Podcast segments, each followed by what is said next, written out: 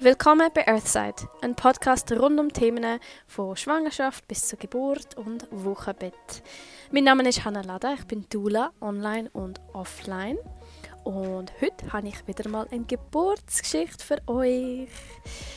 Ich freue mich ganz fest, dass ich mit der Nenja reden konnte. Und zwar ähm, sie hat mir über Instagram geschrieben, wie sie ihr das zweite Baby bekommen hat. Und dann habe ich gefunden, nein, ich muss sie unbedingt auf den Podcast holen, damit sie das ausführlicher kann beschreiben kann, was da genau war und wie es ihr ergangen ist. Die Nenja kommt aus Deutschland, sie ist 34 und ist verheiratet mit ihrem Mann Alex. Sie haben zwei Kinder und sie hat aber auch zwischen dem Jahr 2017 und 2020 auch noch drei Fehlgeburten ähm, erlitten. Also insgesamt sagt sie, hat sie fünf Schwangerschaften gehabt und die fünfte Schwangerschaft ist dann eben die Geburt gewesen, wo sie in dieser Folge jetzt beschrieben wird. Ähm, lustigerweise ist Nenja selber eine Alleingeburt, also sie ist es so auf ähnliche Art und Weise ähm, selber auf die Welt gekommen. Das erwähnt sie nicht im Podcast, sondern hat das ähm, nachträglich noch, noch erzählt, wo ich ganz, ganz spannend gefunden habe. Also die Zusammenhänge zwischen, wie man selber auf die Welt kommt äh, oder gekommen ist und wie man dann selber gebärt, sind ja zum Teil schon ganz spannend zu entdecken. Ähm, die Nenja und der Alex haben zusammen eigentlich einen Spitalgeburt geplant und das war noch zu Covid-Zeiten. Und wie du wirst hören, ist Nenja nicht so begeistert von dem Plan. Also sie hat immer wieder Zeichen gespürt und ja, immer wieder auch davon geträumt, wie es vielleicht anders kann werden oder anders kann kommen.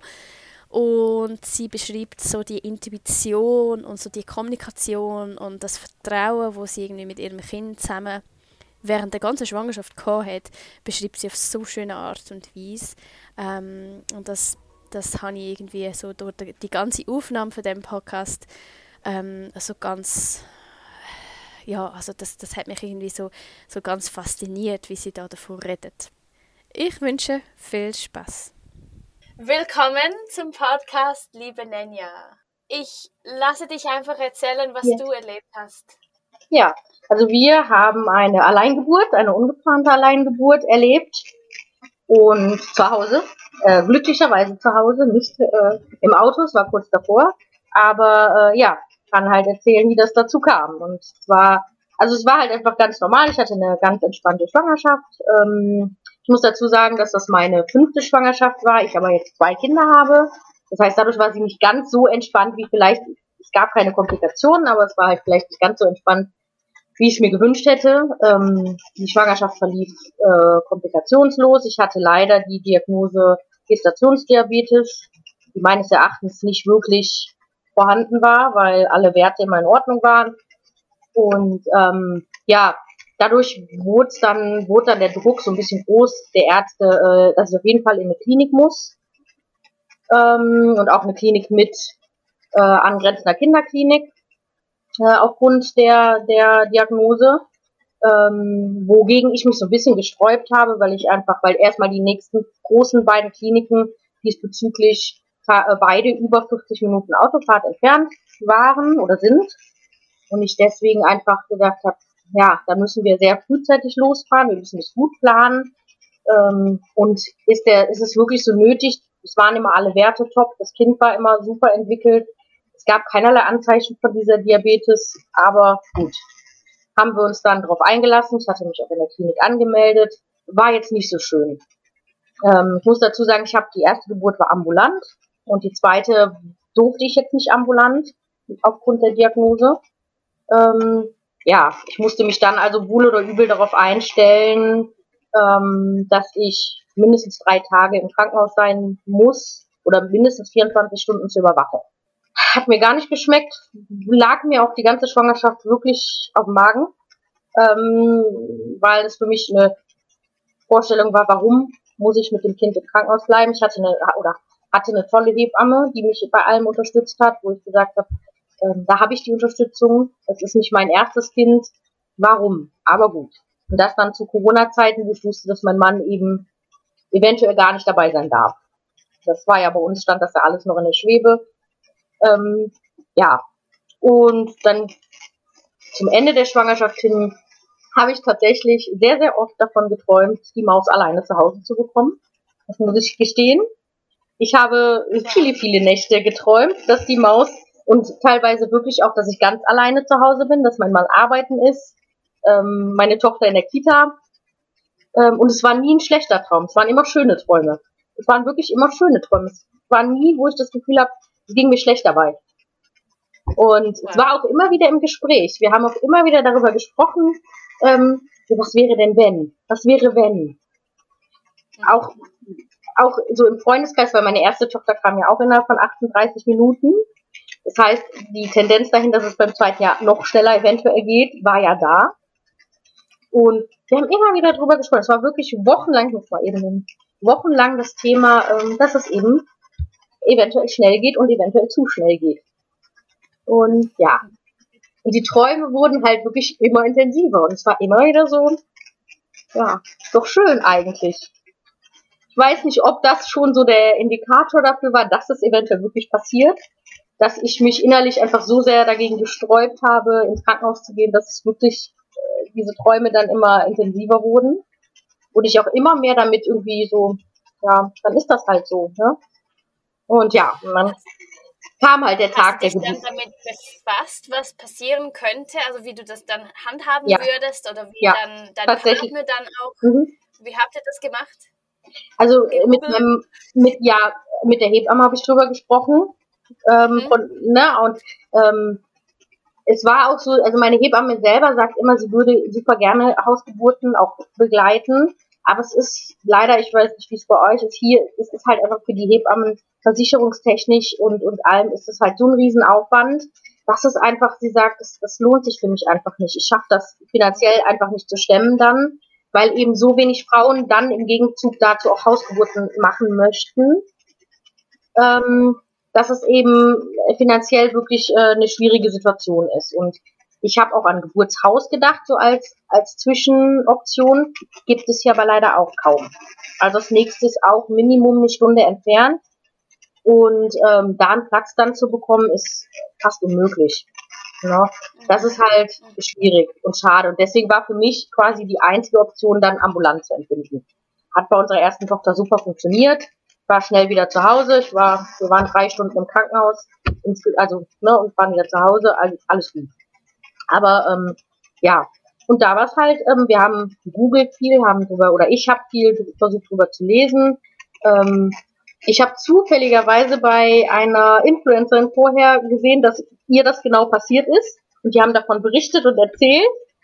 Und ich fand das total, ich fand das total spannend. Das war kurz vorher und ähm, fand das total spannend. Und sie hat dann nochmal erklärt, dass wie das ist mit der Plazenta, mit was mache ich mit der Nabelschnur, äh, wie sie das alles gemacht haben. Und habe mich da dann so ein bisschen informiert. Was ist denn mit der Plazenta? Was ist denn mit der Nabelschnur? Ähm, was tun wir? Ne? Ähm, damit habe ich mich schon auseinandergesetzt. Ja, einfach aus, aus dem Bauchgefühl heraus. Es war wirklich ein Bauchgefühl. Ähm, ja, und am Tag der Geburt selber, es ging halt schon sehr früh morgens los. Ähm, ich bin aufgestanden morgens um fünf und hatte so die ersten Blutungen. Ich weiß, das fing bei meiner Tochter damals auch so an. Es waren aber keine Wehen, gar nichts. Und ich habe mir gedacht, okay, wartest du ab, schaust du. Habe auch meinem Mann noch nichts gesagt. Ne? Und das zog sich aber dann so den ganzen Vormittag. Ich hatte keine ähm, starken Wehen. Ich hatte, mir ging's gut. Ähm, wir haben hier noch einen Alltag, das war ja Sonntag, Alltag mit der Tochter gelebt, einfach ganz normal. Und gegen Mittag merkte ich aber, ich war unglaublich erschöpft. Ich war richtig, richtig müde und habe mich dann mittags hingelegt. Und nach dem Aufstehen hatte ich dann die ersten, also ging es dann los mit Wehen, so leichte also wirklich ganz leicht, nicht schmerzhaftes.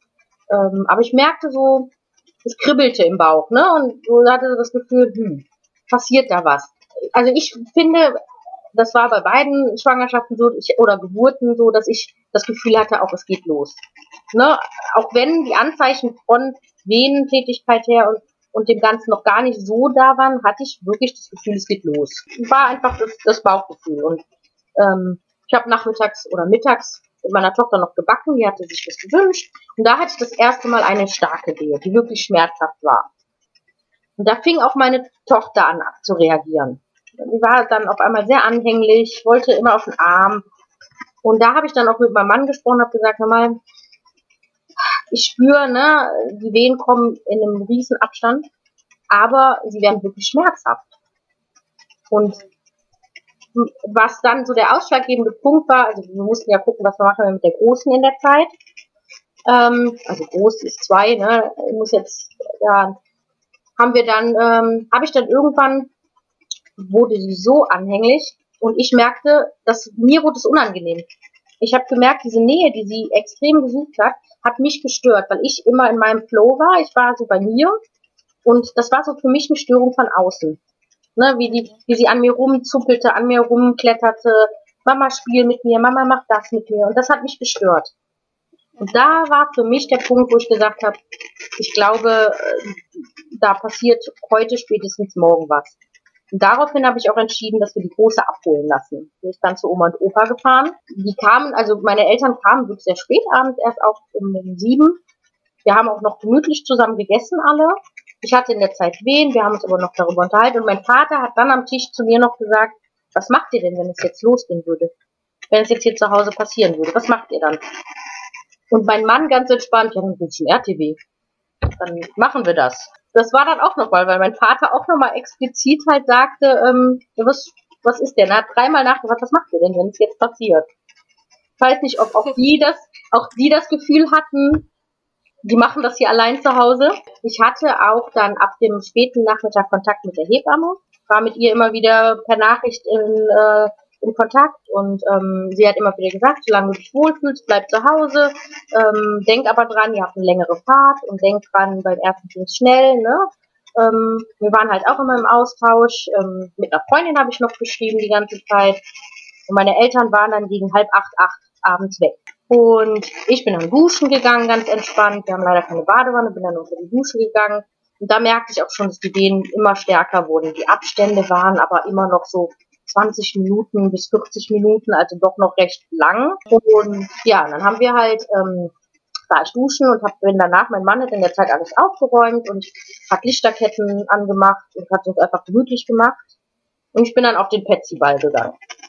Da hat er mir dann auch so ein bisschen den Rücken massiert und ich habe hab dann zwei starke, wirklich starke Wehen bekommen, habe die, äh, hab das Becken kreisen lassen, habe versucht zu veratmen, ähm, ich hatte mich halt vorher auch mit dem Thema Hypnobirthing auseinandergesetzt und habe so versucht, so ein bisschen, ähm, ich bin eh jemand, der das sehr gut kann, der so sehr gut visualisieren kann, der sehr gut äh, bei sich sein kann dann. Also der Fernseher zum Beispiel lief, ich kann dir absolut nicht sagen, was da lief. Ne, ich war wirklich komplett bei mir. Ähm, die Wehen waren wirklich, wirklich schmerzhaft. Aber die Abstände waren halt riesig. Also, also was halt, waren denn die Abstände? Äh, zwischen 9 und 20 Was? Minuten. Ja, zwischen 9 und 20 Minuten. Schwankte das. Und ich habe halt auch eine App angemacht eine, zum Wehenzählen und die hat immer nach, nach, ein, paar, äh, nach ein paar Wehen gesagt, äh, ist falscher Alarm quasi. Aber wie gesagt, die Wehen waren halt wirklich, also die, die waren wirklich schmerzhaft, aber halt mit riesem Abstand. Das hatte mich so ein bisschen. Hm? Die gingen dann auch länger. Also das waren ja. nicht kurze Wehen, sondern Nein. die waren richtige, ja. kräftige Wehen. Ja, ja. richtig, mhm. richtig. Mhm. Genau. Und dann bin ich gegen, ich glaube, ein Viertel nach neun, halb zehn, bin ich nochmal duschen gegangen. Mhm. Ähm, weil ich dachte, machst du nochmal, ziehst du dich um, weil wir dann überlegt haben, ob wir fahren. Weil dann die Blutungen auch stärker wurden, das, das wurde auch, ähm, das von, von dunklen Schmierblutungen wurde zu hellem Blut so, so roten Blut, frischen Blut. Äh, meine Hebamme sagte darauf auch nochmal, äh, okay, der Muttermund öffnet sich, da tut sich was, wenn das, ne, wenn da auch helles Blut kommt, tut sich da was. Ähm, macht euch mal langsam bereit, dass ihr langsam fahrt.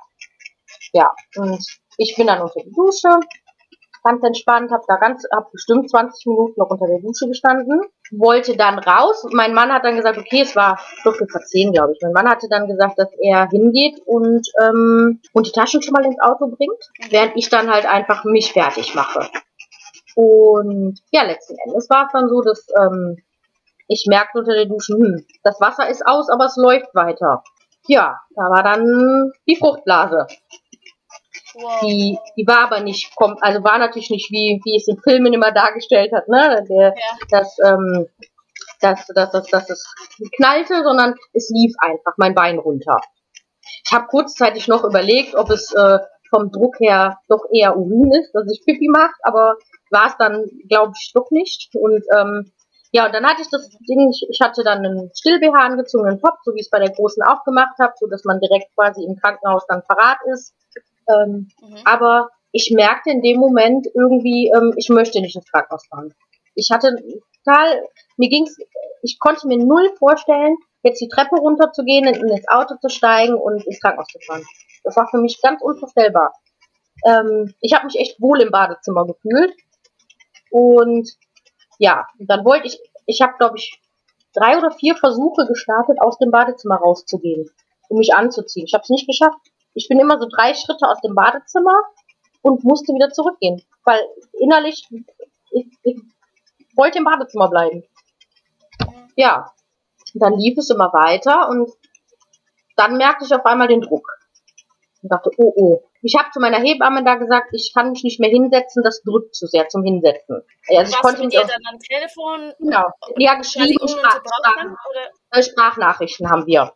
Genau, sie rief dann, ähm, ich hatte ihr dann, genau, und um, ich hatte noch mit meiner Freundin um kurz vor zehn geschrieben und meine Freundin schrieb mir, fragte dann, wie sieht's denn aus?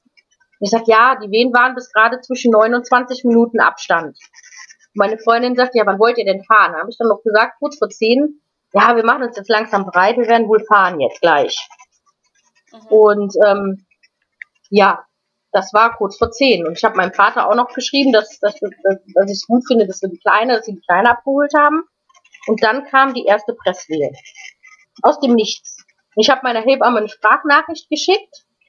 Meine Hebamme rief dann an und schrie, rief dann nur, wo bist du? Ich sag im Badezimmer. Und dann schrie, rief sie nach meinem Mann. Mein Mann, ich, ich kann dir nicht sagen, wo mein Mann war. Ich, hab, ich war so in meiner Welt, äh, dass ich kann dir bis jetzt nicht sagen, wo mein Mann in der Zeit war. Der kam dann und dann sagte, meine Hebamme hörte ich nur, wie sie zu ihm sagte, äh, ruft den RTW, ihr fahrt nicht mehr ins Krankenhaus. Ja, dann war mein Mann weg, hat das dann auch gemacht. Und dann kam die nächste Presswehe. Und meine Hebamme sagt, meinte dann, leg dich hin, nimm den Druck vom Muttermund. Ich wollte mich aber nicht mehr hinlegen. Ich habe habe dann, also, sie, nee, sie hatte erst, genau, wir hatten dann aufgelegt und dann hatte sie mir noch aber geschrieben, soll ich am Telefon bleiben. Dann habe ich das nur im Augenwinkel gelesen und habe auf den Hörer gedrückt und habe sie zurückgerufen, so dass sie dann am Telefon war. Und dann sagte sie, ich soll mich halt hinlegen. Äh, das konnte ich aber nicht mehr. Dann hat sie aber gesagt, Warum ich soll. Du das?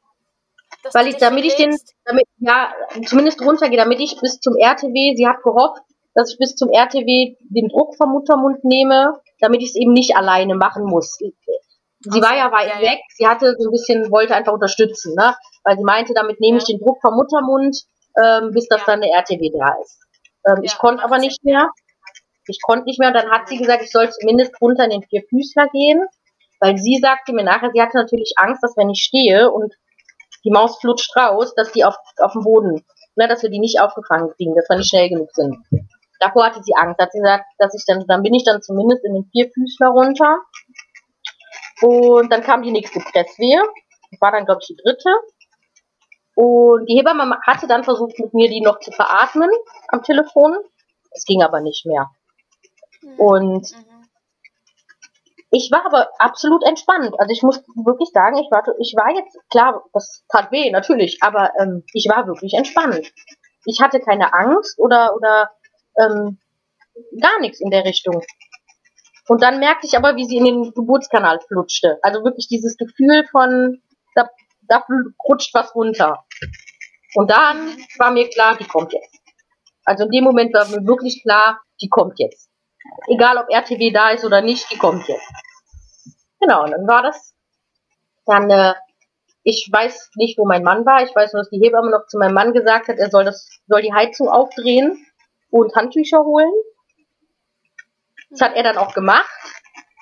Ähm, hat, hat aber, hat aber, ich glaube, ich glaube, er hat das gar nicht, er hat nachher auch gesagt, dass er gar nicht realisiert hat, dass die Geburt wirklich schon so weit voran ist. Das hat er gar nicht wahrgenommen, weil er so einen Stapel Handtücher einfach so neben mich auf dem Boden geklatscht hat und gar nicht irgendwie darüber nachgedacht hat, Handtücher auszulegen oder so. Ich glaube, er hat das wirklich nicht wahrgenommen, dass, dass ja. es wirklich so weit ist.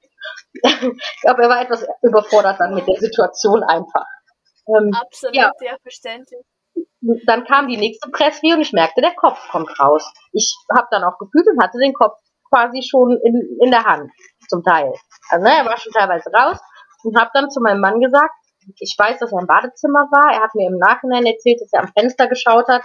Äh, er war dann doch etwas nervös und stand am Fenster und hat geguckt, ob der Krankenwagen endlich kommt. Weil er Blaulicht gesehen hatte. Der war doch schon, glaube ich, sehr aufgeregt und, und ähm, ja, hat schon ja. so äh, ja, und ich habe nur, ich habe dann meinen Mann gerufen, ich sag, die kommt, fang die auf. Ne? Und ich war halt auf den Knien und ähm, ja, dann kam die, dann kam die nächste Presse und der Kopf war komplett raus. Und da war, war der erste Moment, wo ich so ein bisschen nervös wurde, weil gefühlt der Zeitraum zwischen der Presswehe vom Kopf und dann der nächsten Presswehe fühlte sich für mich so lang an. Und ich hatte, ich hatte so das Gefühl, die Kontrolle da nicht zu haben. Ich, ich konnte die Maus nicht sehen, ich konnte nicht spüren. Ich wusste nicht, geht's ihr gut?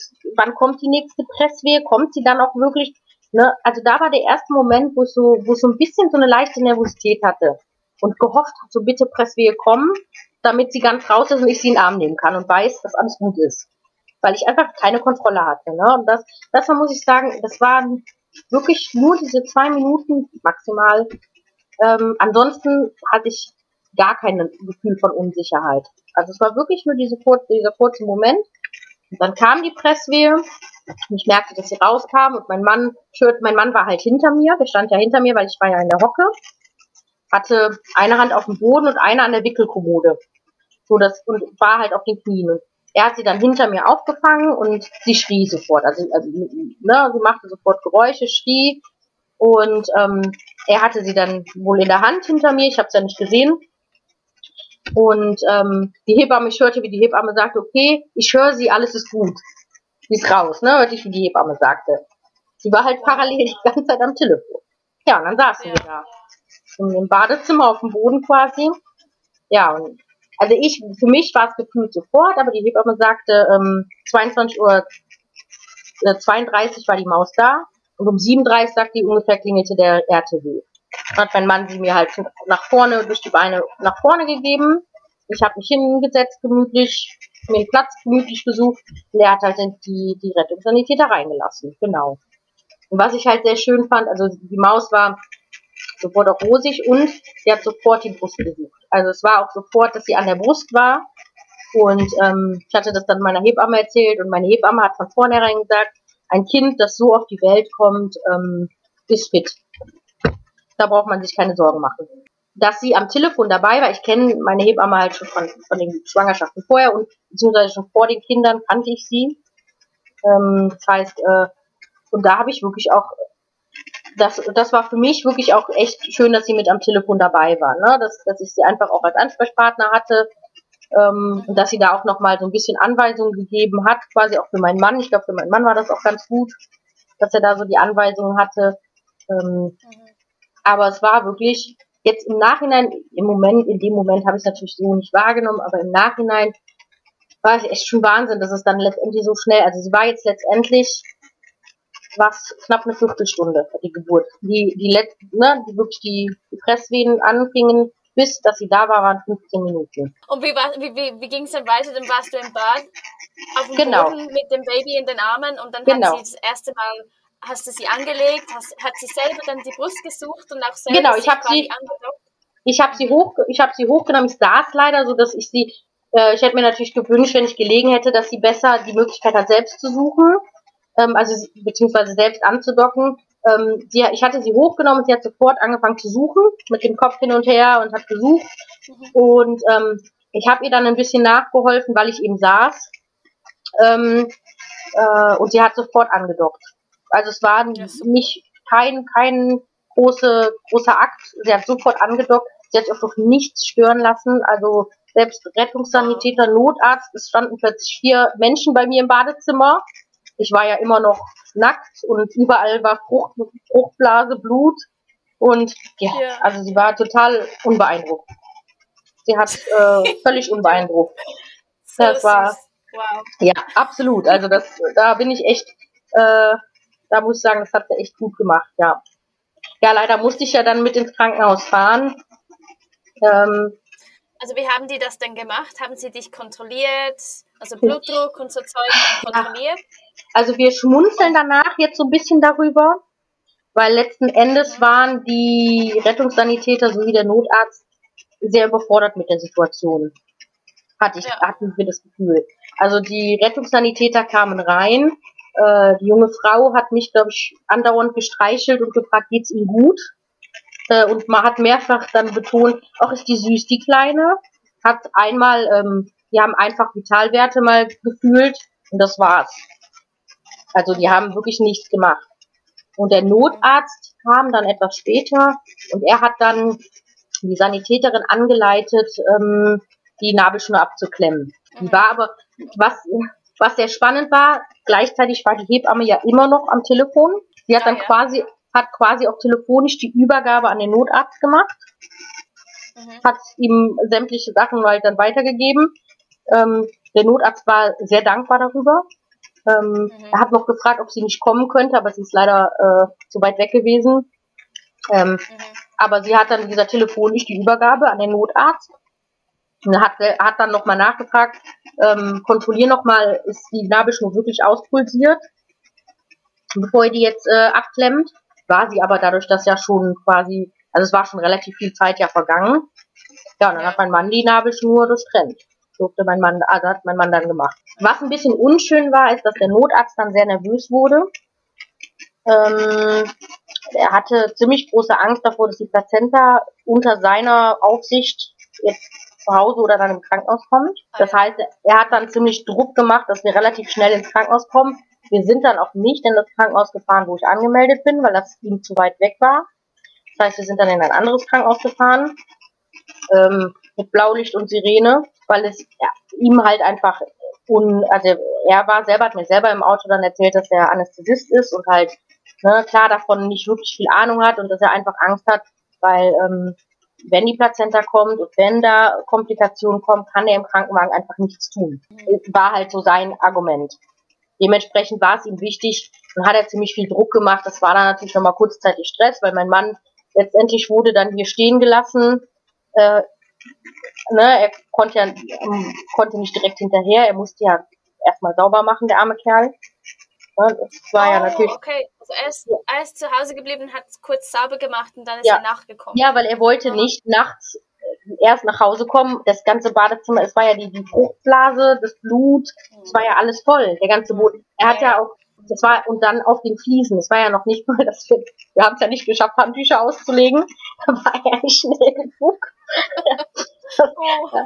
ja, äh, ja, dementsprechend musste er dann erstmal zumindest das Nötigste sauber machen. Er selber war ja auch voller Blut, dadurch, dass er sie aufgefangen hat und sie direkt an sein ne, hochgenommen hat, war er natürlich auch voll. Ich meine, das war ihm jetzt, glaube ich, letzt, wäre ihm letztendlich egal gewesen. Aber er hat sich dann auch nochmal umgezogen und ist dann nachgekommen. Er durfte dann auch noch mit in den Kreissaal. Also das war jetzt dann auch kein Problem, Corona-bedingt, konnte er dann mit in den Kreissaal. Ja. Oh, schön. Genau, dann waren wir noch, ähm, ich glaube, wir waren noch zwei, drei Stunden im Kreissaal ähm, weil ich, ich wurde noch genäht, ich hatte leichte Verletzung, also nichts Schlimmes, quasi dieselbe Verletzung wie von der ersten Geburt. Ich glaube tatsächlich aber, dass das nur passiert ist, weil ich zur ersten Presswehe hin unentspannt war und ähm, versucht habe, gegenzuarbeiten. Also versucht habe, sie zu veratmen, anstatt mit der Presswehe zu gehen. Ähm, Spannend glaube ich, dass, dass dadurch das so ein bisschen gerissen ist, weil ich dadurch ein bisschen verkrampft war. Weil ähm, eigentlich habe ich den ganzen Tag versucht, ähm, die Venen immer, ich habe von vornherein gesagt, ich gehe mit den Venen, ich arbeite nicht gegen die Venen, ich gehe mit den Venen. Und das hat ja bei den anderen Pressvenen auch super funktioniert. Deswegen glaube ich, dass es halt einfach war, weil ich für einen kurzen Moment einfach ähm, verkrampft bin, weil ich, äh, weil die Situation einfach so schnell auf mich einschlug, dass ich da einfach noch nicht so schnell äh, reagieren konnte oder dann mich äh, entspannen konnte, mich fallen lassen konnte. Ja, mhm. das ist, genau. Ja, und die Maus hat auch im Krankenwagen die komplette Krankenwagenfahrt mit Blaulicht und Sirenen an der Brust getrunken. Also die war völlig unbeeindruckt von allem. Der war das völlig egal. Also die hat nicht eine Sekunde abgedockt. Das war echt spannend. Das, das fand ich total lustig. Ja, das war echt schon, wo ich dachte, die weiß schon, wie das läuft, ja. Ja, der, also da war ich echt beeindruckt. Da ist er auch echt, äh, ist so heute noch. Also wenn es um Essen geht, da das ist. Das wollte ich jetzt gerade fragen, hm. genau. Also siehst du jetzt ähm, Parallele quasi von der Geburt bis jetzt, also zur Persönlichkeit jetzt? Ja, also ja. ich muss gestehen, meine beiden Töchter sind ja, also man sagt ja nicht, ähm, ich mag den Begriff nicht, aber ich glaube, verständlich ist es natürlich unter diesem High Need. Ähm, mag ich nicht die Kategorisierung, aber ich glaube, so versteht man es am besten. Ähm, die Große hat über sechs Monate eigentlich quasi rund um die Uhr geschrien und war immer höher, schneller, weiter. Sie die mit acht Wochen gedreht, mit, äh, ich glaube, mit, ich glaube, richtig gelaufen ist sie mit zehn Monaten. Auch heute mit ihren zweieinhalb ist sie kognitiv sowohl und auch motorisch sehr, sehr fit. Und die Kleine ist nicht anders. Also sie hat auch, es wird jetzt gerade ein bisschen besser, aber sie hat auch die ersten jetzt drei, vier Monate sehr, sehr viel geschrien. Ablegen ist gar nicht. Also ich habe sie quasi 24-7 am Körper. Nachts ich, liegt sie neben mir ähm, quasi auf Dauer an der Brust. Also da, äh, ich darf mich nicht bewegen und äh, ja. Also die sind schon äh, beide wo man merkt, die haben auch starke Persönlichkeiten. Also ich glaube, dass die ähm, beide auch vom Typ her so sind. Also bei der Großen bin ich sicher, das sieht man mit zweieinhalb jetzt auch ganz klar. Aber bei der Kleinen wird es, bin ich mir sicher, wird es nicht anders sein. Sie hat auch einen sehr, sehr starken Willen und äh, Weiß jetzt schon. Ja, ja, Zum Beispiel definitiv. zu Hause geboren werden und sicher nicht ins Krankenhaus.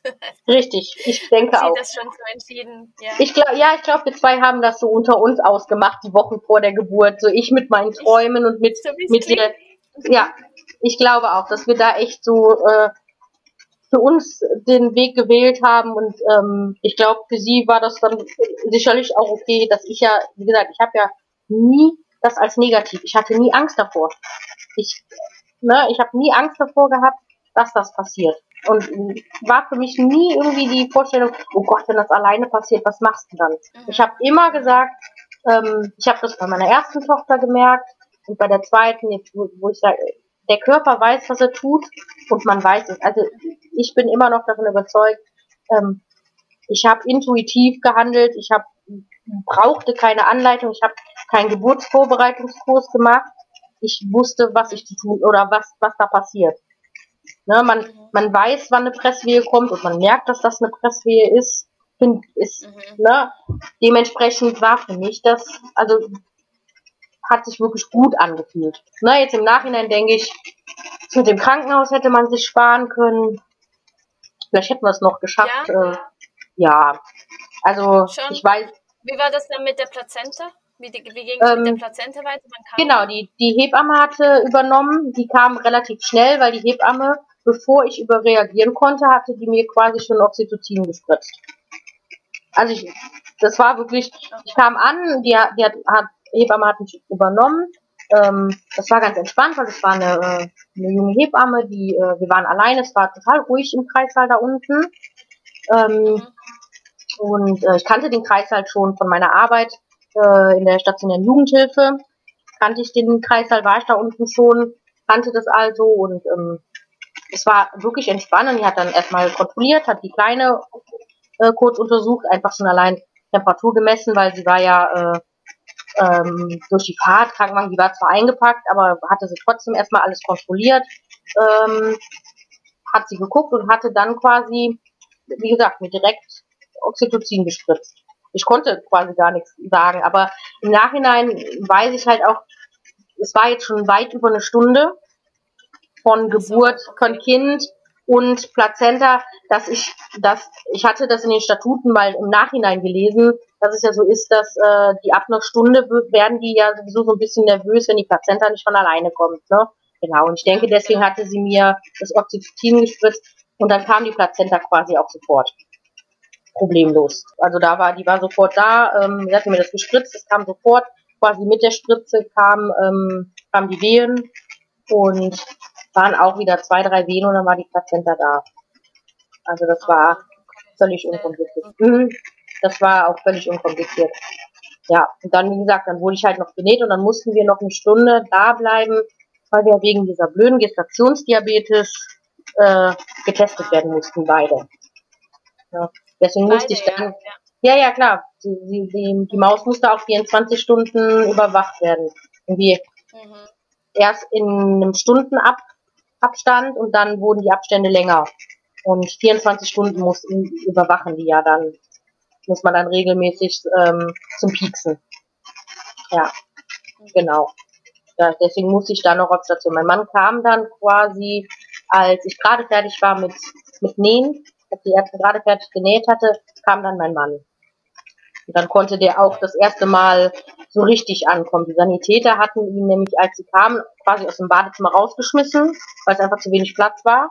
Und haben ihm die Kleine auf den Arm gegeben, als die mich in den Krankenwagen getragen haben. Ich durfte ja auch nicht selber laufen, weil ne, Wehen anregen und Plazenta. Haben die mich halt im Tuch runtergetragen. In der Zeit hat mein Mann die Kleine gehalten, hat mir die dann in den Krankenwagen gebracht und musste dann wieder gehen. Also der arme Kerl wurde quasi nur von links nach rechts geschoben und äh, war so quasi, ich habe auch wirklich im Endeffekt, außer die zwei Minuten im Krankenwagen, als er mir die Kleine gebracht hat, hatte ich die komplette Zeit quasi gar keinen Kontakt zu meinem Mann. Das war halt auch sowas, wo ich sage, das würde ich für, für, fürs nächste Mal mir anders wünschen. Ne? Klar, ich verstehe, dass das im Badezimmer zu wenig Platz ist für, für Notarzt, Sanitäter und dann noch den Mann. Aber es war halt, glaube ich, für ihn dann auch wäre es schöner gewesen, wenn er ähm, nicht nur das Kind aufhängt und quasi dann rausgeschmissen wird. Ne? Ja, verständlich, das, ja, ja. Das war dann, ja. und dadurch, dass er dann im Krankenhaus auch Corona-bedingt nicht wirklich ähm, besuchen kommen konnte, hat er natürlich dann erst viel später quasi den Kontakt dann zur Maus äh, aufnehmen können. Ne? Mhm. Also das quasi eigentlich bei der Entlassung vom Krankenhaus ja. zuerst so richtig, richtig. Ja, genau. Er war zwischendurch ja. einmal eine Stunde da. Er war zwischendurch einmal eine Stunde da ähm, aber er hat ja natürlich erstmals die Fahrt relativ lang, es sind über 50 Minuten Autofahrt und dann für eine Stunde Besuchszeit. Plus wir haben ja noch die Zweijährige, ne? Die war zwar bei Oma und Opa, aber die konnten jetzt auch nicht drei Tage bei Oma und Opa lassen. Ne? Genau, Deswegen muss, ja. musste er sie ja abholen. Und ähm, ja, dann haben wir uns, ich glaube, Dienstag hat er sie nicht gesehen und Mittwoch hat er uns dann abgeholt, genau. Wir waren dann doch bis Mittwoch ja, wir hatten, wir hatten dann lange überlegt, ich wäre eigentlich hätte früher nach Hause gehen können, ich hätte Dienstag schon gehen können. Aber ich habe mir dann, ähm, haben wir gesagt, dann nehmen wir halt die, die Erstuntersuchungen der, der Kleinen, nehmen wir dann im Krankenhaus mit, wenn wir schon mal hier sind. Weil jetzt mit ihr nach Hause fahren und dann hätten wir noch zum Kinderarzt gemusst, dann nochmal zum, zum Hals-Nasen-Ohrenarzt wegen dem, dem Hörscreening. Macht nämlich der Kinderarzt ah, bei uns nicht. Ähm, haben wir halt gesagt, es ist mehr Stress, wenn wir jetzt doppelt und dreifach, dreifach fahren, als wenn ich bis Mittwoch eben bleibe und das alles ähm, kompakt im Krankenhaus gemacht wird und wir dann wirklich die Zeit zu Hause für uns haben. Das haben wir dann auch so gemacht. Ne? Dann bin ich Mittwoch nach Hause. Mein Mann war zu dem Zeitpunkt noch im Homeoffice. Das heißt, dass wir wirklich ähm, mehrere Wochen wirklich komplett so als Familie nur für uns hatten. Kein Besuch, gar nichts. Wir hatten das dann wirklich nur für uns. Genau da hatte dann Corona das Positive, dass halt nicht ständig Besuch auf der Matte stand. Ne? Ja, das ist, ja. ja das ist wirklich ein Vorteil. Absolut. Ja. ja. Genau, weil ich jetzt so nämlich wirklich tatsächlich beim zweiten Kind wirklich ein Wochenbett hatte, beim ersten eben nicht. Beim zweiten hatte ich dann jetzt wirklich auch das, das Wochenbett. Habe ich auch gesagt, ich, ich möchte das. Das hat mir beim ersten gefehlt. Beim zweiten machen wir das jetzt so und das hatten wir dann dadurch natürlich auch, ne? Mhm. Damit wir auch. Also dann wart ihr ganze zwei, drei Wochen einfach zu mhm. viert alleine zu Hause. Ja. Perfekt. Genau. Ja, ich glaube, nee, ja, ich glaube, meine Eltern waren zwischendurch einmal da, aber wirklich mehr für die Große als ähm, zum Baby gucken, weil die Große halt zum Ende in der Schwangerschaft viel bei meinen Eltern war, ähm, mhm. dass der Kontakt nicht von jetzt auf gleich einfach abbricht. Ne, versteht die, ja. versteht sie ja auch nicht. Dann sind sie dann gekommen oder haben sie abgeholt zum, zum Spazierengehen oder sowas. Genau. Es war also nicht kein klassischer Babybesuch da. Nur die Hebamme war da. Sonst keiner. Mhm. Genau. Mhm. Das war ganz angenehm. Ich glaube, das war auch so für uns zum Verarbeiten. Ich denke halt auch, dass, dass die, so, also die Maus so viel geschrien hat, ähm, gerade die ersten Tage einfach auch, die muss natürlich was auch verarbeiten. Ne? Klar, gerade dann plötzlich mit dem Blaulicht, wir sind, es waren Minusgrade draußen. Ne, das mhm. spürt die ja trotzdem. Die war ja nicht komplett eingepackt. Das Gesicht war ja, ne, auch die paar Meter zum Krankenwagen, das, das spürt sie natürlich, wenn sie von, von der Wärme im Bauch dann direkt in dieses Eiskalte rauskommt. Ähm, mhm. Das musste die, denke ich, auch erstmal verarbeiten. Ne? Ja, ja, absolut. Ja. ja. ja. ja. Und dein Mann auch ein bisschen in dem Fall. Also ich denke, ja. das war wahrscheinlich, also wie du das so schilderst, dann hatte er schon, war er schon ein bisschen unsicher und ein bisschen einen Schock gehabt, vielleicht, dass es schon losgeht und ihr seid alleine und so. Mhm. Ähm, hat sich äh, zuständig gefühlt für dich und wusste nicht, ja, was machen genau. Also ich glaube, das sind alles Gefühle, die man auch mhm. nachher verarbeiten muss. Und ja, schön, schön, dass ihr das zusammen machen konntet. So. Ja. Ja, ich denke auch das. Also ich denke, sowas schweißt natürlich auch nochmal anders zusammen, ne? Also ich denke, da, da wächst man auch nochmal anders zusammen. Ja. Ähm, ja, wie gesagt, ich habe ihn leider während der Geburt, oder nicht, aber ich habe ihn während der Geburt selber ja kaum wahrgenommen und ich, ne, ich konnte halt ihn auch nicht, ich habe ihm quasi Anweisungen gegeben, ne, dass er da, ne, aber ich glaube, für ihn war das wirklich, weil er hat wirklich, er hat nachher auch zu mir gesagt, dass in dem Moment, als ich sagte, der Kopf ist raus, mhm. hat er gedacht, ich verarsche ihn. Oh, ob man das so sagen kann, aber Echt? er hat sich, ja, hat er gedacht. Ja, sicher weil er wirklich, ja, weil er dachte, er hat dann selber noch im Nachhinein gesagt, ja, ich habe hab gedacht, okay, fühlt sich vielleicht so an, aber wir haben noch Zeit, alles gut. Der Krankenwagen ist ja gleich da. Und er hat schon selber auch gesagt, ähm, er hat sich den Krankenwagen herbeigesehnt, ähm, weil er dann so ein bisschen natürlich die Verantwortung abgeben konnte, weil er für sich gesagt hat, okay, da sind jetzt, da, jetzt geht da nichts mehr schief, da sind die, die helfen da. Ne? Also ich glaube schon, ähm, dass das für ihn ein Riesenschock war. Als er dann wirklich gesehen hat, dass der Kopf raus ist. Dass es nicht nur so ein Gefühl ist, sondern dass es wirklich so ist. Also ich denke, ähm, ja, also ich glaube, er von uns quasi den größten Schock von uns allen hatte. Mhm. Das kann ich mir gut vorstellen, klar. Weil man kann ja nichts tun, ne? Klar, ähm, ich habe auch, ne, wenn dann Familie, Freunde gesagt haben, wow, dass ihr das geschafft habt ja, letzten Endes hatten wir ja gar keine Wahl. Mhm. Ne, es war ja letztendlich die Situation, ich, ne, letztendlich wusste es, ich konnte jetzt nicht entscheiden, so, ja, nee, wir warten, jetzt läuft jetzt nicht, ne, also, mhm. und ich, wie gesagt, und deswegen glaube ich wirklich und bin davon auch überzeugt, dass wenn es wirklich zu so einer Situation kommt, man spürt und man weiß, was man zu tun hat. Also als Frau, glaube ich, weiß man das einfach. Das ist halt, also ich würde eine dritte Geburt jetzt auch ganz anders planen im Vorfeld. Also ich würde für mich wären auch ganz anderes, hat mich das jetzt so geprägt, dass ich Dinge ganz anders machen würde. Also, weg von, das, also was würdest du jetzt anders machen? Hm. Also weg von diesen, diesen klassischen, ähm, klassischen medizinischen Sachen. Also ich fand es ich finde, ich verstehe nicht, warum, also ist für mich jetzt persönlich, ich kann es nicht nachvollziehen, warum Frauen ähm, so sehr dahinter sind, ähm, immer wieder Ultraschalluntersuchungen haben zu wollen, immer wieder gucken zu wollen. Klar, ich weiß selber, wie es ist, mit der Angst zu leben. Dadurch, dass ich ja auch ähm, drei, vier Geburten hatte, weiß ich, wie es ist, mit der Angst zu leben und dass man oft Phasen hat, so oft Phasen hat, wo man ähm, Sorge, Angst, ne, man spürt vielleicht gerade nichts, man ähm, man fühlt sich anders plötzlich von heute auf morgen, dass man dann Ängste hat und dann vielleicht mal nachgucken möchte. Das kann ich absolut nachvollziehen. Ähm, mhm. Aber ich, mich hat es mehr gestresst. Das waren bei beiden Kindern was so, dass am Ende den Ärzten meine CTGs nicht gefallen haben. Dadurch Stress gemacht wurde, ich ins Krankenhaus geschickt wurde zur Kontrolle, äh, ich total gestresst war für letztendlich gar nichts. Weil mal ein CTG äh, nicht gut gelaufen ist, vielleicht äh, dass das Kind zu aufgeregt war, beziehungsweise meine Mäuse haben beide immer völlig skandaliert beim CTG, sodass die, die Herztöne oft sehr hoch waren, ähm, weil sie das CTG einfach doof fanden. Sie fanden es einfach doof. Sie haben immer Ja. völlig randaliert. Und das sind so Sachen, die, die, den Stress, den möchte ich gar nicht mehr. Also ich würde jetzt, glaube ich, wirklich von vornherein wirklich dann gucken, ähm, entweder direkt Hausgeburt, Geburtshaus und weg von den, ähm, von den medizinischen Betreuungen. Ähm, ich würde vielleicht wirklich die drei Ultraschalluntersuchungen vielleicht beim Arzt machen, wenn überhaupt, und ansonsten alles über Hebamme, Geburtshaus oder dergleichen machen lassen, die Vorsorge. Ich würde da ganz komplett weg von gehen.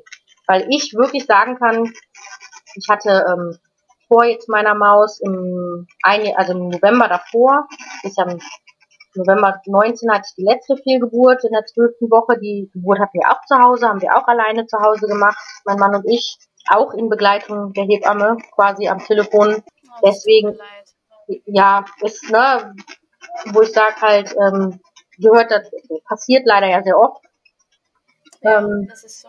ist leider so, ne? Aber ich finde halt, ähm, trotzdem hatte ich bei der Schwangerschaft danach ein absolutes Urvertrauen. Ich hatte nur wenige äh, Momente, wo ich mal das Gefühl hatte, da stimmt was nicht oder irgendwas ist komisch. Auch als die Ärzte sagten, das CTG ist, ist komisch oder es gefällt uns nicht. Ich war immer tief im Vertrauen. Ich hatte nie das Gefühl, ich krieg jetzt Angst, Panik, da, da ist irgendwas, stimmt irgendwas nicht. Nee, ich hatte totales Vertrauen. Ich hatte Kontakt zu meiner Tochter und war mir klar, der geht's gut. Also, Mhm. da war nie der Punkt, wo ich dachte, oh Gott, da könnte jetzt noch was passieren. Ich habe wirklich totales Vertrauen. Ich war absolut im Vertrauen zu meiner Tochter und auch zu mir und meinem Körper. Mhm. Mhm. Ja. Mhm. Das war wirklich, ähm, muss ich sagen, ein, ähm, auch ohne, dass ich mir da im Vorfeld Gedanken darüber gemacht habe. Ich habe mich damit nicht auseinandergesetzt. Das war wirklich so ein Gefühl, was ich dann hatte. Und deswegen ähm, würde ich das jetzt wirklich auch anders machen. Ich würde es anders machen, einfach um mir den Stress zu nehmen. Weil ich weiß ja jetzt wirklich auch, was ich leisten kann, was mein Körper leisten können. Dementsprechend bin ich da einfach im Vertrauen. Ne? Also eigentlich wäre dann eine Hausgeburt easy peasy, oder? Also, Ich denke das doch. ist ja eh schon alleine gemacht. Also Eben. das wäre ja noch einfacher vermutlich für euch Eben. beide so. Ja. Eben, inzwischen, inzwischen glaube ich, würde ich mir das auch, also alleine vielleicht nicht, wieder eine komplett Alleingeburt, vielleicht wirklich ja. bei- von der Hebamme begleitet, begleiten. Genau. Ja. aber dann nur wirklich, ähm, genau, das, also das könnte ich mir schon, könnte ich mir vorstellen, ja. Mhm. Jetzt. Mhm. Das ist, äh, ja, Ah. definitiv. Aber das ist beeindruckend, deine Geschichte, also wirklich. Ich fand, also durch die ganze Schwangerschaft und Ja. durch die ganze Geburt hast du immer wieder das erwähnt, dieses, dieses ähm, Intuitive, so Mhm. quasi, dass du wirklich intuitiv immer Mhm. wieder das gespürt hast, dass alles gut ist, Mhm. dass es ihr gut geht, aber dass das auch euer Weg ist. Das Mhm. hast du immer wieder, das ist immer wieder gekommen. Auch halt auch diese Frage von deinem Papa, oder? Mhm. Wenn er so fragt, was macht ihr, wenn es jetzt losgeht? Mhm. Also immer so diese kleinen Zeichen, die da Ja. gekommen sind. Ja, Das fand ich ganz spannend. Das hat sich durch die ganze Geschichte Ja. durchgezogen. Eigentlich hast du es irgendwie wie ein bisschen die ganze Zeit schon ein bisschen gespürt oder gewusst, Ja. dass es, dass es das Ja. ist.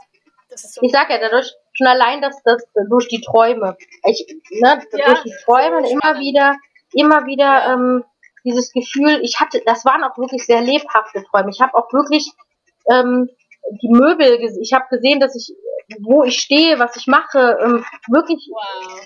wahrgenommen. Und also es war nicht nur so mal am Rande angeträumt quasi, sondern wirklich intensiv geträumt. Ähm, wirklich von vorne bis hinten auch. Was mache ich? Auch dann so die, die, die Gedanken, was mache ich, wenn ich wirklich ganz alleine zu Hause bin und der RTW kommt oder es klingelt, du hast das Baby, es ist gerade gekommen. Ähm, ja klar, die Nabelschnur ist ja lang genug, du nimmst das Baby und gehst zur Tür und also wirklich so, so ganz, wow. Hast du alles schon ja, durchdacht? qua- quasi, quasi ja. in Träumen schon vorher alles durchdacht und durchgearbeitet Wow. quasi. Das, Ne? das, Also da habe ich Gänsehaut, wenn du das Ja. so sagst. Ich finde das wirklich so spannend. So, ist ja, so diese Verbindungen. Also echt. ja. Also hätte ich jetzt vorher auch, also wenn du mir das vor zehn Jahren erzählt hättest, hätte ich drüber gelacht. Also wirklich. Ne? Ja. ja. Hätte ich mir das gar nicht vorstellen können. ja. Aber dadurch, dass es bei meiner ersten Tochter ja ansatzweise, die, die Geburt war ja bei meiner ersten Tochter lustigerweise fast identisch, nur halt im Krankenhaus. Ja, also die, die war quasi fast identisch. Also der ganze Ablauf und auch die letzten Minuten waren quasi identisch. Nur, dass wir halt im Krankenhaus waren und eine Hebamme dabei war. Und äh, deswegen, äh, ich weiß nicht, ob das, ob es einfach un oder meine Geschichte, mal unser Weg ist, dass, dass es eben immer so bei beiden Geburten so gelaufen ist. Ich zum Beispiel, ich muss, ich traue mich das schon fast gar nicht zu sagen, aber ich, ich zum Beispiel kann auch nicht sagen, ich fand die Geburten besonders schmerzhaft. Klar, so die, die so die, also die, die Presswehen schon mal gar nicht, also die würde ich, würde ich persönlich gar nicht als schmerzhaft beschreiben. Ja, nee, ja, da, da gebe ich dir recht, finde ich auch. Kurz vorher die, die, so die letzten zwei, drei Wehen vor den Presswehen, weil ich bei beiden so Wehenstürme hatte, also wirklich Wehenstürme, das war wirklich so, so eine Viertelstunde starke Wehenstürme, wo, wo ich wirklich das Gefühl habe, da ist gar keine Pause zwischen. Die waren schon schmerzhaft. Aber ja. im Vorfeld, so das Ganze vorher, wenn ich so Geburtsberichte höre oder lese oder mir Freundinnen erzählen, dass sie stundenlang mit schlimmen Wehen äh, auf und abgelaufen sind, ähm, in der Badewanne gelegen haben, das kenne ich ja gar nicht und ich kann mir das auch gar nicht vorstellen. Weil ich, bei mir war es ja wirklich so, die Wehen kamen, dann kam plötzlich der Wehensturm, die Presswehen und die Kinder waren da. Und ich, ich kannte, ja, es hört sich lustig, aber es war ja wirklich bei beiden. Ich kann das auch wirklich nicht als, also für mich war es nicht so, dass ich sage, ähm, es waren jetzt die, die ultimativen Schmerzen. Also da äh, bin ich natürlich froh drüber, klar. Kann natürlich auch anders Absolut, sein. Ja. Ja, ne? ja. Aber da bin ich auch wirklich froh drüber. Und ich weiß nicht, ob das auch dazu beiträgt. Hm, ich glaube, das hängt auch sehr stark mit deinem Vertrauen zusammen, dass hm. du eben wirklich nicht so Angst hattest. Ja, das, das kann natürlich sein. Mhm. Zusammen, ja. ja, die Angst und einfach wirklich, weil ich ähm, wirklich auch dem, das Gefühl hatte, ich, ich, ich kann mit den Wehen arbeiten. Ich nehme die nicht als mhm. Schmerzen an, sondern ich nehme die als Weg zu meinem Kind an. Nicht, nicht als genau. Schmerzen. Ne, ich habe nicht gedacht, so, ja? genau, genau, ich habe die nicht als Schmerzen angenommen, so, oh Gott, ich habe jetzt Schmerzen, sondern, hey, da kommen die Wehen. Ich war auch den ganzen Tag über total positiv aufgeregt. Ich war total kribbelig, positiv aufgeregt. Also es war nicht so, dass ich, oh Gott, die Schmerzen, oh Gott, was kommt da, ne, die Schmerzen kommen, oh Gott, oh Gott. Ähm, also ich muss sagen, viel, viel schlimmer, viel, viel schlimmer war für mich bei beiden das Nähen nachher. Das habe ich als ja. viel, viel schlimmer in Erinnerung. Ja. Das ist auch nicht so angenehm, da das, das ganze, der ganze Prozess vom Nähen. Eben. Ist, ja. Trotz, trotz, ja. trotz äh, Betäubung und allem habe ich das als viel schlimmeren Schmerz in Erinnerung als die Wehen und, und die Geburt, muss ich sagen. Mhm. Mhm. Mhm. Das ist, äh, wie gesagt, ich, für mich waren es nie im Kopf Schmerzen, sondern es waren Wege zum Kind. Ja, ja. ja das finde ich ein schöner, schöner Begriff, so Wege zum mhm. Kind. Ja, schön ja. Ich wollte dich noch fragen, mhm. ähm, wann haben, also haben Sie überhaupt ähm, das Baby gewogen? Wann, wann Im Krankenhaus. Erst, im, Erst im Krankenhaus, ja, ja, ja, genau. Da hatte sie aber ja. quasi ja schon den ganzen Tag, äh, also hatte sie ja bestimmt schon fast eine Stunde an der Brust gegangen. Und ja, äh, ja. sie hatte, ja, also so hundertprozentig äh, ist es wahrscheinlich nicht, aber ja, hat, hat die Hebamme dann nachher ja. Genau, hat die Hebamme dann im Krankenhaus gemacht. Genau. Ja, schön. Und quasi, wie gesagt, sie war halt die ganze Zeit, bis auf die paar Minuten, wo mein Mann, äh, wo ich runtergetragen wurde, war sie auch die ganze Zeit bei mir auf dem Arm. Also mhm. da war die, also die Bonding gehabt. Genau. Also war die komplett, dadurch, dass ich ja eh nichts anhatte, war sie die ganze Zeit an der Brust, auf der Brust. Also die war auch nicht, ähm, nicht weg.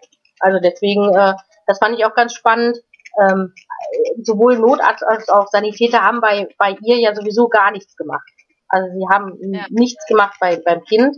Der ähm, Notarzt hatte versucht, äh, Sauerstoffsättigung so ein bisschen äh, bei ihr zu gucken ah, ja. und hatte so die Werte versucht ähm, zu gucken, hat aber nicht so wirklich funktioniert. Ähm, hat er dann vorsichtshalber, hatten wir dann, das war ganz spannend, so über die Brust. Sie war an der mhm. Brust und über die Brust hat er so den Sauerstoffschlauch äh, gelegt sodass sie Sauerstoff auch zusätzlich noch kommt. Also es lag aber nur quer über meiner Brust, so nicht ihr ins Gesicht oder so, aber dass das so bei ihr am Gesicht lag, hat er wohl wahrscheinlich nötig, war es wahrscheinlich nicht. Er hat es aber wahrscheinlich zu seiner Sicherheit gebraucht, ihr dann noch zusätzlich ein bisschen Sauerstoff anzubieten quasi. Die haben mich auch an den Tropf gelegt Flüssigkeit. Echt? Das wollte ich eben auch noch fragen. Hat die Hebamme ja. sofort Ja. abgemacht. Hat die Hebamme im Krankenhaus sofort abgemacht. Sagt sie, brauchst du nicht.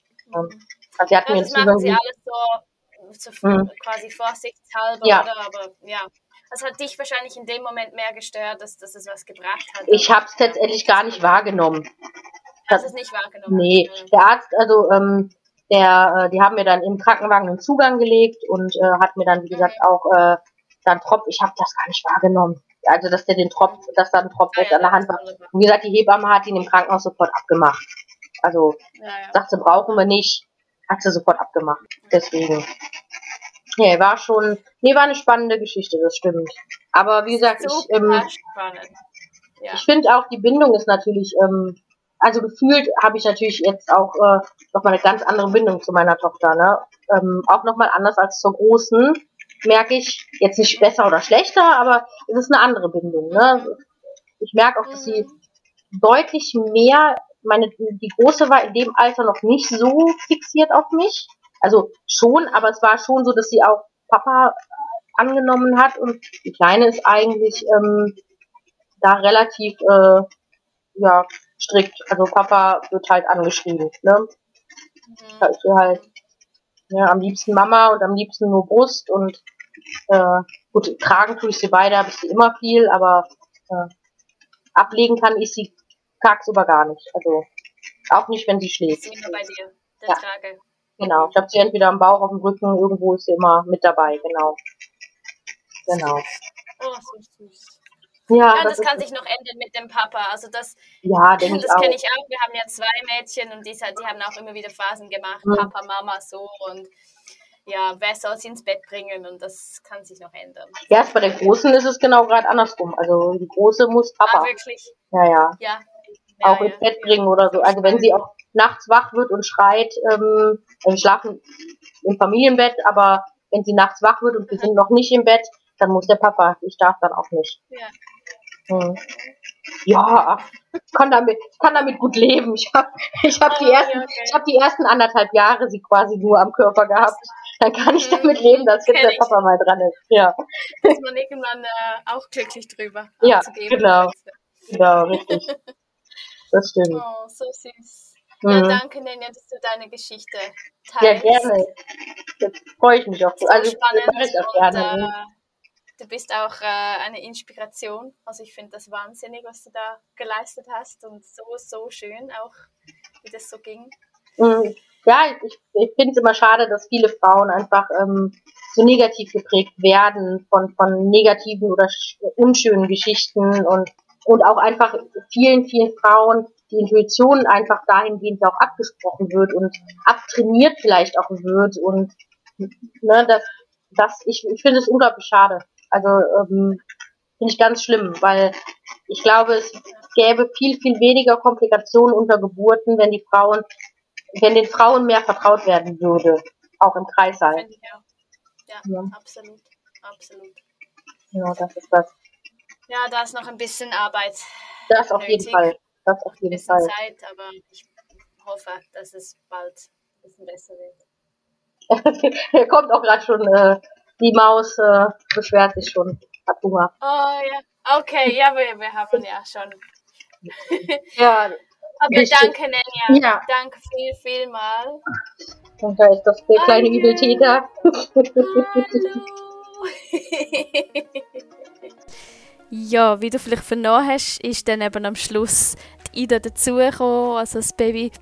Und ähm, genau, dementsprechend meine Reaktion. Also, ich liebe ja meine Arbeit und äh, wenn ich mal das Baby sehe, ähm, von, von einer Mami, wo, wo ich äh, damit geschafft habe, dann, ist das natürlich ähm, ein absoluter Bonus. Ja, wenn du Fragen hast an Nenja, darfst du dich sehr gerne an mich wenden oder dann auch an Nenja. Ähm, via Instagram sind wir natürlich beide gut erreichbar. Ich freue mich, wenn du auf Abonnieren drückst und somit auch eine Meldung wirst bekommen, wenn die nächste Folge hochgeladen wird. Danke vielmals fürs Hören und bis bald.